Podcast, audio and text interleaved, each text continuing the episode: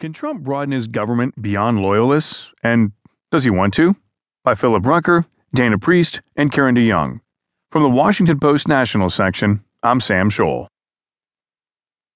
Nowhere did Donald Trump's candidacy inspire more trepidation or alarm than in the national security community, inhabited by many Republicans who vehemently denounced their party's nominee as dangerously unfit to be commander in chief.